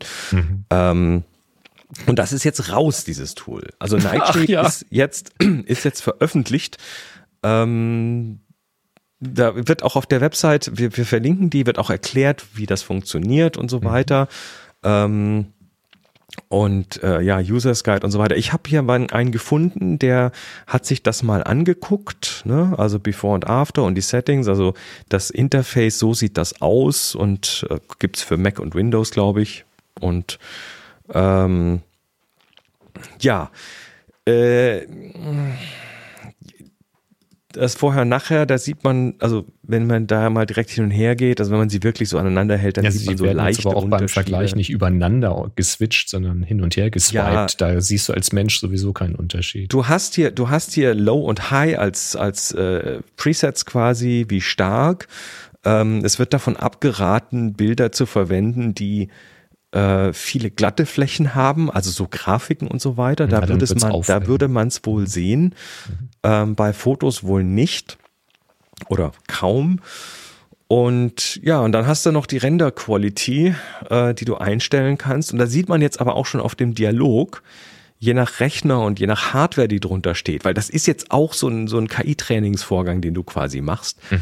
Äh, je nach äh, Hardware, die drunter sitzt, kann das schon mal eine halbe Stunde oder Stunde oder zwei pro Bild dauern. Das ist heftig, okay. Das ist also nicht so, ich werf's rein, drück auf den Knopf und dann macht's flupp und hinten fliegt das irgendwie fertig raus. Also du kannst es nicht automatisiert beim Upload machen und zack ist das Bild fertig. Ne? Glaube ich nicht und ich glaube auch, dass Plattformen das nicht anbieten werden, genau deshalb, weil das teuer wird. Mhm. Also ähm, noch, kann man sagen. D- deshalb, also das entwickelt sich weiter. Ähm, das ist jetzt auch, glaube ich, so ein bisschen ein Katz-und-Maus-Spiel.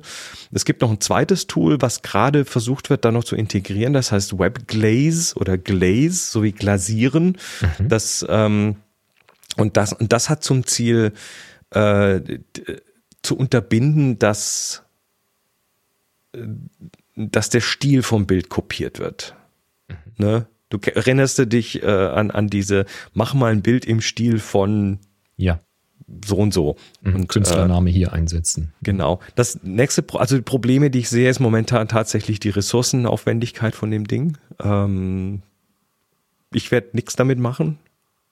Das Nö, von der Ressourcenaufwendigkeit könnte ich mir vorstellen, dass das weiterentwickelt wird, weil es gibt inzwischen auch Großes. schon erste Bildgeneratoren, die quasi in Echtzeit agieren, und das war vor wenigen Monaten auch noch komplett undenkbar. Ja, wobei das ist Inferenz, das ist ja das Anwenden von so einem Modell, und mhm. du generierst hier was. Also das ist nochmal, glaube ich, eine andere Na klar. Schiene. Aber auch das wird ähm, schneller werden. Der, das zweite Problem ist der Name, weil es gibt auch einen Ast- Astronomie-Simulator, der Nightshade heißt. Okay. Hm. Verwechslungsgefahr. Und, und dann hast du natürlich das Problem, dass du vielleicht jetzt schon irgendwie tausend Bilder da draußen hast, und die müsstest du natürlich dann überall austauschen. Und das geht ja auf diversen Plattformen gar nicht. Da musst du ja, ja teilweise neu hochladen, und dann verlierst du deine Likes und was weiß ich alles. Es ist ein schwieriges Thema, es ist äh, nicht so simpel, aber es ist interessant, dass da was geht in die Richtung. Also die Diskussion ähm, hier unter den Bildern, da ist dann auch schon, äh, das ist ein Link hier nach Mastodon, den packen wir auch noch rein, ähm, ist, ist auch noch so ein bisschen eine Diskussion drüber, weil manche Leute schon sagen, na, ich sehe, das sieht doch ein bisschen aus wie eine verstärkte JPEG-Kompression, die ich hier sehe. Mhm. Ja, also das macht schon was mit dem Bild wohl. Ähm und so weiter. Also ja, das Pixel ist, werden äh, manipuliert, damit eine K I deutlicher etwas anderes sieht als wir als Menschen. Aber wahrscheinlich, wenn du dich darauf konzentrierst, was du sehen willst, dann wirst du es auch sehen. Man darf jetzt aber nicht vergessen, dass jetzt in so einem A B Vergleich erstens ein A B Vergleich stattfinden kann. Das heißt, man sieht natürlich vorher und nachher und nicht nur das nachher. Und zweitens natürlich jetzt hier auf der Plattform, wenn A B verglichen wird für so ein Tool, ganz explizit auf jedes Pixel geguckt wird, um zu schauen, wo kann ich eventuell was sehen. Wenn du dagegen jetzt ein Bild hochlädst von sagst, guck mal hier tolles Urlaubsbild oder guck mal aktuelles Hochzeitsfoto von Paar X Y, äh, dann sehen die Leute halt genau den Inhalt und schauen ja nicht drauf, ah, finde ich irgendwo ein Pixel, wo eine Handtasche zu sehen ist oder sowas. Nee, das, das, und das wird, glaube ich, auch für den Menschen nicht wirklich möglich sein. Denke ich mir mal so. Ja. Ja, und ich denke, das Ziel wird jetzt nicht zwangsläufig sein, alle Bildgeneratoren kaputt trainieren zu lassen, sondern es wird darum gehen, sicherzustellen, dass eben die Bilder nicht benutzt werden. Also du kannst das ja in Kombination genau. nutzen und kannst sagen, hier ist der Link zu den Bildern opt-out, die sind bitte nicht zu nutzen. Dann vergiftest du die damit quasi, und wenn sie es doch benutzen, ja, Pech gehabt, eure Schuld. Naja, das, so, so, so sehe ich das auch. Also letztendlich ist ja dieses Opt-out auch, dass es gibt so eine, so eine Datei, die du dann quasi auf deinen Server legen kannst, so, so wie heute schon die Robots.txt, genau. die, äh, die quasi den, den Webspidern, den Googles und so weiter sagt, was sie indizieren dürfen auf der Seite, und das auch generell von diesen Suchmaschinen zumindest akzeptiert wird. Das wird, das wird ja von denen beachtet. Das ist, glaube ich, das Hauptziel, dass die, die, die Crawler von den Bildtrainierern dann, das sind noch nicht mal unbedingt die Crawler, aber dass die, die die Bilder benutzen wollen fürs Training, dass die das halt auch tatsächlich ähm, ja, akzeptieren, was die Leute. Und wenn sie es nicht einhalten, dann kriegen sie halt auf die Finger geklopft an der Stelle. Und, das sagt Jochen ja auch schon, ist ja nur eine Frage der Zeit, bis es eine K I gibt, die das Material vorfiltert und die Vergifteten entfernt. Das wäre ja auch in Ordnung, weil genau das ist ja dann das Ziel. Ziel ist es, teuer zu machen für die genau. Menschen, die trainieren wollen. Und, ja, das und, macht und die Bilder teurer. Vielleicht rauszunehmen aus dem Training. Und das wäre dann so oder so. Ja, die Frage ist, ob du es erkennst. Das ist die große Frage, weil was ganz klar gesagt wird hier in, der, in dem Users Guide ist, ähm, ihr sollt natürlich eure Bilder jetzt nicht mit Nightshade taggen oder sowas, sondern das muss natürlich für die K I, muss das natürlich erstmal anhand der Metadaten überhaupt nicht erkennbar sein, damit mhm. es nicht einfach rausfilterbar ist. Also ja, aber ich denke, es wird dann irgendwann eine K I geben, die filtert dann eben vor, und dann wird sie eben sagen, das ist getaggt mit, das ist eine Kuh, ich sehe hier aber eine Handtasche, da hat doch jemand manipuliert, schmeiß mal raus. Na, so. Aber vielleicht sieht ihr ja dann die Handtasche oder die Man Kuh. Man weiß es nicht. Vielleicht Irgend- ist das ja, also das ist schwierig. Das, das ist wird ein Kopf an Kopfrennen sein, aber wie gesagt, ich gehe davon aus, das Ziel ist es, dass KünstlerInnen eben nicht wollen, dass ihr Material verwendet wird. Das können sie damit, also mit den Opt-out-Listen erstmal ansagen, dass das so sein soll, und sie können ihre Bilder manipulieren und dann quasi diejenigen bestrafen, die sich nicht daran halten. Ich denke mal, dass das gemeint ist. Ist jetzt kein offener Angriff auf das System generell, auch wenn es jetzt wahrscheinlich manche so verstehen könnten. Ich finde Nightshade ja. ist ein schöner Name, weil Nachtschattengewächse, Gift und so, ne? Das äh, das ähm, ja. passt ja. Passt grundsätzlich. Und so. Ach ja. Ja, schön. Also es ist erstaunlich, wie jung dieses Thema ist und was sich da schon für Blüten äh, bilden. Das ist äh, interessant zu beobachten. Ja. Ähm, kurze Geschichtsstunde. Ich bin gerade, ich bin kürzlich sehr weit wieder in meine Jugend zurückkatapultiert worden. Oho. Und ähm, zwar zu der Zeit, wo ich mit Fotografieren angefangen habe, wo ich einigermaßen ernsthaft das Thema betrieben habe. Ein Freund und ich zusammen, wir haben das äh, Hobby quasi gemeinsam betrieben. Ich war der mit der Minolta X siebenhundert und er hat sich eine Canon A E eins geholt. Ah, ähm, das ist mein Stichwort. Du meinst die, die du jetzt hochhältst, ne? Weil ich halte mal eine A E eins und Kappe. Also Canon A E eins, ähm, das war, das war die, ich sag mal, die, die, die sich der Laie gerade noch so leisten konnte, weil die A E eins, die ist neunzehnhundertsechsundsiebzig rausgekommen, die hat damals bei der Einführung siebenhundertdreißig D-Mark gekostet und äh, ist dann aber über die Jahre ähm, natürlich auch wieder günstiger geworden. Also die war so gerade so im erschwinglichen Bereich für Enthusiasten, würde ich sagen. Ähm, ich folge auf Mastodon einem Account, der heißt Die Reklame. Mastodon.social, die posten immer wieder so alte Werbungen und die haben einen, äh, eine Werbung für die Canon A eins gepostet. Mhm. Canon A eins äh, wird hier beworben mit äh, wieder eine Weltsensation im Reflexkamerabau und äh, die A eins ist die Die neuere quasi. Die A E eins war die, der günstige Einstieg sozusagen, neunzehnhundertsechsundsiebzig und dann neunzehnhundertachtundsiebzig, zwei Jahre später, kam die A eins raus. Und einer der großen Unterschiede zwischen der A E eins und der A eins war, dass die A eins ähm, nicht nur Shutter Priority konnte, sondern auch Blendenvorwahl. Das war das große Ding und noch diverse mehr Programme. Die A E eins, die du hast, die hat, die, das war quasi Canons erste Mikroprozessorkamera. Die allererste Spiegelreflex von Canon mit einem Mikroprozessor. Das war also damals wirklich brandneu. Ähm, die war, die, die du hast, die A E eins, die ist auch die, die wahrscheinlich eine der meistverkauften Kameras überhaupt aus dem Zeitraum. Die haben fünf Millionen Exemplare verkauft von der. fünf Millionen. Ja, und da gibt es halt, ähm, äh, oben rechts gibt es ein Einstellrad für die Belichtungszeit und ein kleines Untereinstelldingchen für den I S O-Wert eben. Richtig. Ähm, die A eins, die war tatsächlich dann aber auch deutlich teurer. Die hat zwölfhundert D-Mark gekostet bei der Einführung. Allerdings im Bundle, da war dann auch ein eins Komma achter fünfzig Millimeter dabei. Mhm.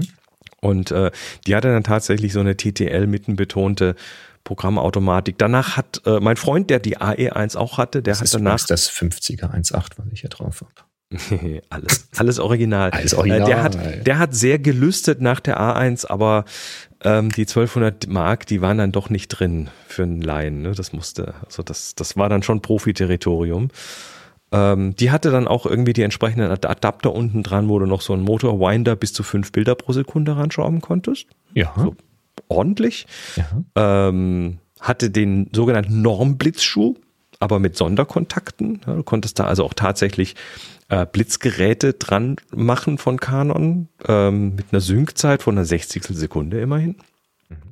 Ähm, Sucher Pentaprisma und ganz, ganz modern eine L E D sieben Segmentanzeige für Blende und Belichtungszeit im Sucher. Ja, du hast mhm. unten am Rand äh, quasi eine nur immer kurz eingeschaltete L E D-Anzeige, weil wenn wir heute L E D hören, das sind, das sind ja stromsparende Lämpchen, diese L E Ds. Damals waren die noch nicht stromsparend und die hat tatsächlich relativ schnell an der Batterie genuckelt und musste ja. dann halt, die konnte man sogar abschalten, diese Anzeige, um Strom zu sparen. Die konnte man so richtig ausknipsen quasi. Das ist schon stromsparender auch damals als eine, äh, als eine Glühfadenlampe, aber äh, wir reden ja hier auch von Kameras, wo jetzt keine dicken Akkus und fette Batterien drin waren. Also nee, nee, da sind, so, da sind so, ein paar dicke, so ein paar dicke Knopfzellen waren mhm. da drin. Mehr ist das nicht.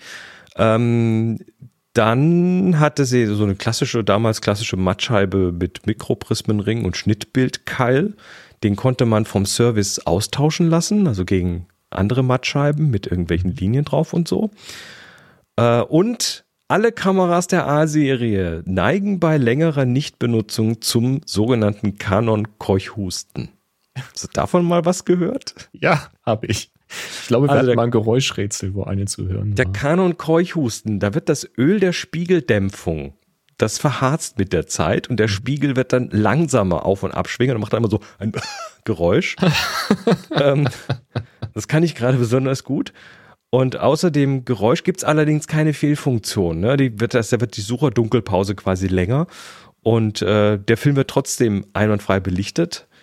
Und mit dem richtigen Schmieröl an der richtigen Stelle kann man dann die Kamera auch wieder äh, heilen. Noch ein weiteres Problem sind die, äh, ist der Kunststoff des Batteriefachdeckels, der versprödet im Laufe der Zeit. Da haben sie auch keine Langzeiterfahrung mit gehabt und dann bricht der Deckel irgendwann. Ähm, ja, war die erste Kamera des Marktes, wo die Zeit und Blende dann tatsächlich eben mit, mit L E D-sieben-Segment-Anzeige dargestellt wurde. Eine A eins äh, hätte ich damals auch genommen, aber ich bin dann bei der Minolta geblieben. Die hat es mir dann auch getan. Mhm, mh. Tja. Oh, oh und, und weil der Batterieverbrauch recht hoch war, das waren, das waren damals mit die ersten Kameras, die eine Batterie quasi gebraucht haben, um ordentlich zu funktionieren. Das war ja die große Kontroverse zu dem Zeitpunkt, weil da ging quasi die, die Spiegelreflexen gingen von vollmechanisch auf elektronisch und ah, das ist das Batteriefach. Genau, ist leider und keine Batterie drin, deswegen. Hm.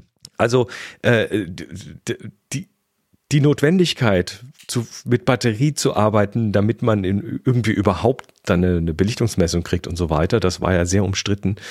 Und ähm, da die L E Ds so viel Strom äh, benötigt haben, äh, konnte man sie, wie gesagt, zum einen abschalten und zum anderen hatte der...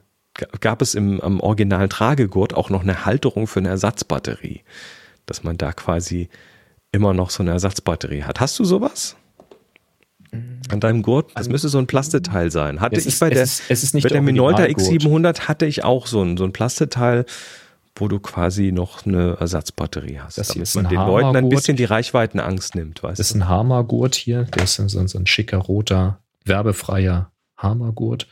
Ähm, ich weiß gar nicht, ob ja, das die, Original die, die Originalgurte ist. Waren damals, glaube ich, dünner. Da, da hatten sie den Dreh noch nicht raus, so dicke, breite Gurte mit einem Werbeaufdruck irgendwie zu äh, beizulegen. Das war damals noch nicht so. Also mein, mein X siebenhundert-Gurt, der war tatsächlich nur so ein Zentimeter breit und so, und so, ein, so ein Sicherheitsgurtmaterial. Mhm. Nun gut. Äh, ja. So viel zum Thema Canon A eins. Wer eine hat, äh, schreibt uns mal. Lasst uns mal wissen. Das, äh, vielleicht mal einen kleinen Audiokommentar oder ein Video oder sonst was. Bin ich mal gespannt. Äh, die A R eins, die ich gerade gezeigt habe, ist übrigens zu haben, ne? Willst du loswerden? Also wirklich. Ich brauche Platz. Die nimmt doch keinen Platz weg. nsonic.de slash verkaufe-analoge-kameras. In den Shownotes. Vielleicht, eventuell. Ist gut, ist gut. Ähm, ja. Ich habe noch ein ganz kleines K I-Dingens. Da bin ich kürzlich drüber gestolpert. Du, ähm, du kennst in den, in den Kameras heute, also in den Smartphone-Kameras, äh, die haben dieses künstliche Bokeh. Nennt sich Porträtmodus. Ja. Und dafür müssen sie ja irgendwo die Tiefe ermitteln. Ja.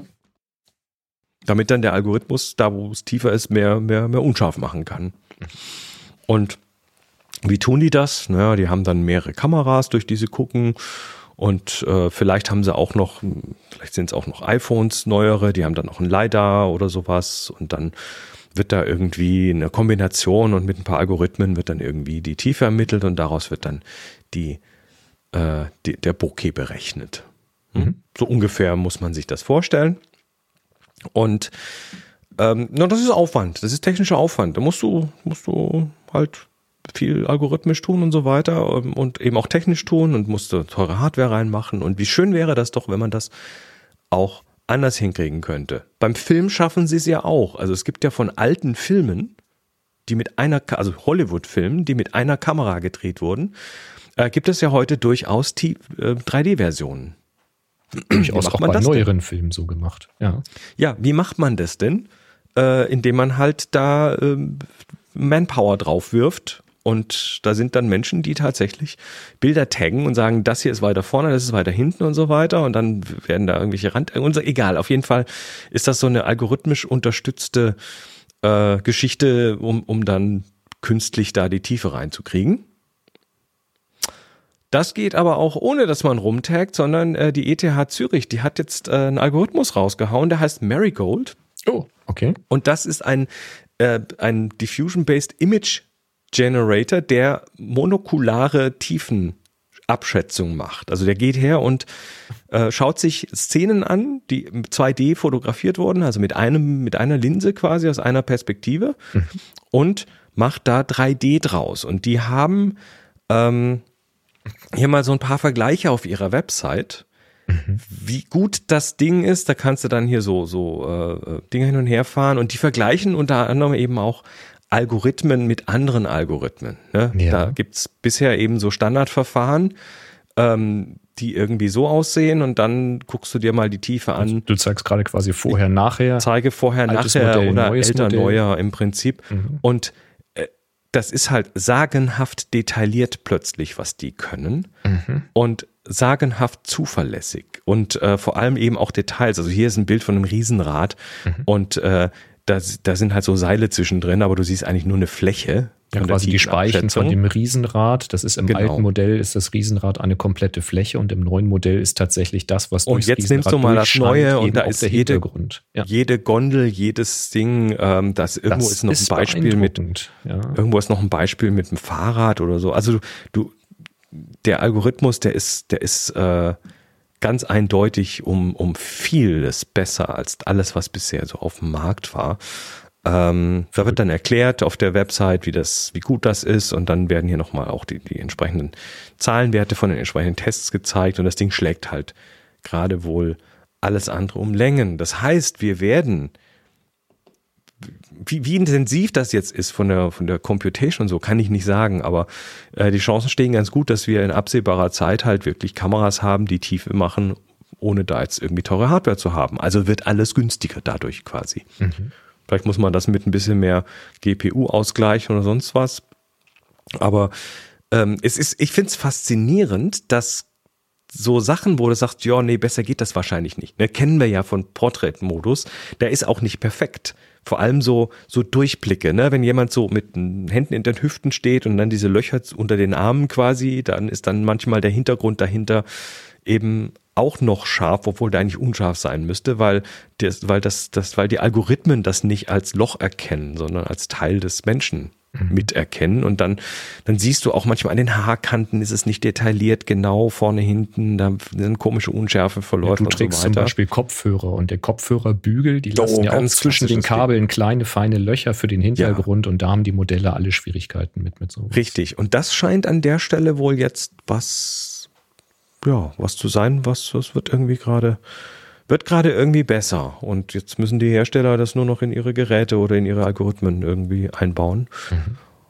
Und, äh, und plötzlich ist alles irgendwie so, so bam. Das ist, das ist ein bisschen dieses, dieses, ähm, das ist so ein bisschen dieses Gefühl, was ich damals hatte, als Auto-Stitch rauskam. Der Algorithmus, ja. um, um mehrere Fotos zu einem Panorama zu stitchen, wo man ihm nicht mehr sagen musste, der Punkt auf dem Bild entspricht dem Punkt auf dem Bild und der auf dem Bild und der, sondern mhm. der hat das dann alles selber rausgefunden und plötzlich konntest du da einfach irgendwie zehn ja. Bilder reinwerfen und ein Panorama rauskriegen. Und vor allen Dingen auch mehrreihig und mehrere Panoramen, also einfach Drei, also mehrere, mehrreihige Panoramen in Einzelbildern in ein Verzeichnis machen lassen und hinterher kamen drei Panoramen raus. Das war schon sehr beeindruckend. Ich finde das sehr schön, dass da schlaue Menschen das ja. Thema ähm, immer weiter beackern, weil es ist einfach, es ist cooler, wenn es funktioniert. Und wenn ich bin gespannt, besser. Was Adobe da zum Beispiel machen wird, weil die haben ja in Lightroom jüngst eingebaut auch so eine K I-Erkennung der Tiefe, so eine Abschätzung des Bildes, wo man dann sagen kann. Die nicht schlecht ist. Die nicht schlecht ist. Die ist nicht schlecht, genau. Und das ist die Frage, greifen die auf sowas hier zurück? Haben die noch was anderes? Werden die vielleicht darauf wechseln, wenn das besser ist? Ich habe jetzt kein Beispielbild gehabt mit so einem Riesenrad oder solchen feinen Lücken oder sowas. Da ist, da ist ein Mensch auf einer Schaukel mit, mit so einem Spielgerüst. Mhm. Ne? Und da ist überhaupt kein Vergleich. Ja, überhaupt das ist wirklich faszinierend. Also ich bin gespannt. Das eröffnet natürlich Möglichkeiten. Ne? Und ob es das tut. Ach ja. Herrlich. Das, sowas, ja, ja. sowas macht mir macht Das ist so wirklich präzise Vordergrund und Hintergrund getrennt zu bearbeiten. Das die Ansätze haben wir ja schon. Es geht ja schon so in Ansätzen. Aber wenn das so richtig, richtig geil wird, oh, ich würde mich freuen. Ich mich auch. So, wir haben noch eine Frage. Ja, wir haben eine Frage. Eine Jura-Frage. Ah, eine Frage. Wir Juristen. Jura, genau, schreibe ich auch mal rein. Und zwar hatte der Griso gefragt, jetzt pass auf, eine Frage an die Juristinnen. Wenn ich in einem Video unter anderem einige Fotobücher vorstellen möchte, also Griso macht eigene Videos, zum Beispiel bei YouTube, und in seinem Video möchte er Fotobücher vorstellen. Mhm. Und dabei Fotos einer Seite eines Fotobuches zeige, kann ich das gleich wieder vergessen oder darf ich das? Ich würde ja gerne den Verlag selber fragen, den gibt's aber nicht mehr. Die, die Fotografen und ich sag mal Fotografinnen der Fotos stehen zwar dabei, sind aber schon lange tot. Wenn ich da an das Fototapetenurteil denke, muss ich wahrscheinlich auch noch aufpassen, dass ich nicht ein T-Shirt mit einem Fotomotiv anhabe, oder? Naja, es, also ich habe ich hab ja so ein paar Gedanken dazu. Wie gesagt, I'm not a lawyer, ne? Kann also genau, keine, keine Rechtsauskünfte machen, aber ich, ich habe einen, einen gesunden Menschenverstand, vielleicht greift er ja hier. Also das eine ist, okay, der, er will ein, Foto, ein Video machen, in dem er Fotobücher vorstellt. Und oder bespricht. Wie war das nochmal? Das noch mal, also dieses Fotobuch hat keinen Verlag mehr und die Autorinnen leben auch nicht mehr. Genau. Okay. ähm, Also die, die, die Urheber des Fotos, ne? Die Fotografinnen. Ja, jetzt, jetzt ist die Frage, ah, also what's the worst case? Was ist das Schlimmste, was passieren kann? Das ist immer die erste Frage für mich. Wenn ich jetzt ein Buch machen würde, ne? Übrigens nächste Woche werden wir dann auch mal wieder über das beim Buchprojekt reden, aber wo ja auch fremde Bilder reinkommen, ne? Das muss ja auch irgendwie rechtlich abgesichert werden. Das heißt, wenn ich jetzt ein Buchprojekt mache und da über andere spreche und dann habe ich Druckkosten und dann habe ich eine Auflage und dann kommt plötzlich nach einem Jahr jemand und sagt, du musst jetzt einstampfen, da sind Bilder von mir drin, das hast du, die hast du nicht genehmigt und äh, das ist ein potenzielles Problem. Wenn du ein Video machst, was ist das Schlimmste, was passieren kann? Dass jemand sagt, ähm, ah, du hast meine Genehmigung nicht, nimm das runter. Ja, du kannst verklagt werden, schon, aber ich glaube, und da würde ich jetzt mal gerne auch äh, Juristinnen und Juristen dazu hören, ich glaube, wenn du eine gewisse Sorgfaltspflicht an der Stelle äh, walten lässt, also sprich recherchierst und das vielleicht auch dokumentierst, was du da recherchiert hast, in irgendwelchen staatlichen Archiven, ne? Bücher müssen da ja teilweise hinterlegt werden, ähm, Ich, ich glaube, wenn, wenn du, wenn du sagen kannst, okay, ich habe hier zehn wichtige Sachen abgeklappert und keiner kann mehr was sagen, das Buch ist wohl orphaned, das ist wohl ein, ein Waisenkind, ähm, dass dir dann nicht viel passieren kann, glaube ich. Da, das Risiko würde ich eingehen. Wenn das jetzt ein, wenn du jetzt hier ein Video machst und das ist irgendwie eine Videoserie für die fürs Z D F und äh, die dann irgendwie teuer bezahlt wird und äh, da irgendwelche ja, irgendwelche Probleme auftauchen können, da wäre ich natürlich vorsichtiger. Aber wenn das jetzt ein Video ist, was du auf YouTube stellst, dann, ähm, wenn du sorgfalt, also generell ja, natürlich, die, die, äh, die Eigentümer des Bildes oder die Eigentümer der Rechte, ähm, die müssen natürlich ganz klar äh, davon erfahren und das wissen und dann dir auch was, also wenn, wenn die sagen, nee, geht nicht, ja? Aber wenn du die nicht ermitteln kannst, ja, was willst du denn dann sonst machen? Ja, ja, ich viel. kann da nicht viel dazu sagen. Also, nee, nee, das, das, ist, das ist jetzt alles ist so, nur so Bauchgefühlraterei. Aber ja, das ist so gesunder Menschenverstand. Also ich würde es nicht einfach blind machen. Ich würde schon nachgucken. Griso hat ja schon mal nachgeguckt. Die Fotografinnen sind schon lange tot. Wie ist ich das bei jetzt Vivian Maier gewesen? Genau. Wie war also, das bei Vivian Maier? Ne, jemand hat die Fotos in einem, in einem Koffer gefunden und hat die dann äh, digitalisiert und äh, mhm. veröffentlicht und so weiter. Hat dann auch ein Buch gemacht, Ausstellungen damit gemacht. Und irgendwann äh, haben sich dann...